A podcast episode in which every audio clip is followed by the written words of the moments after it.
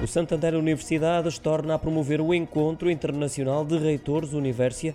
Entra hoje na quinta edição e a cidade escolhida para este evento, que vai durar até quarta-feira, é Valência, em Espanha. Vai decorrer mais concretamente na Cidade das Artes e das Ciências. É esperada a participação de 700 reitores de universidades e responsáveis de estabelecimentos de ensino superior, dos quais 35 são de nacionalidade portuguesa. Como disse anteriormente, este evento é organizado pelo braço do Banco Santander na área da educação.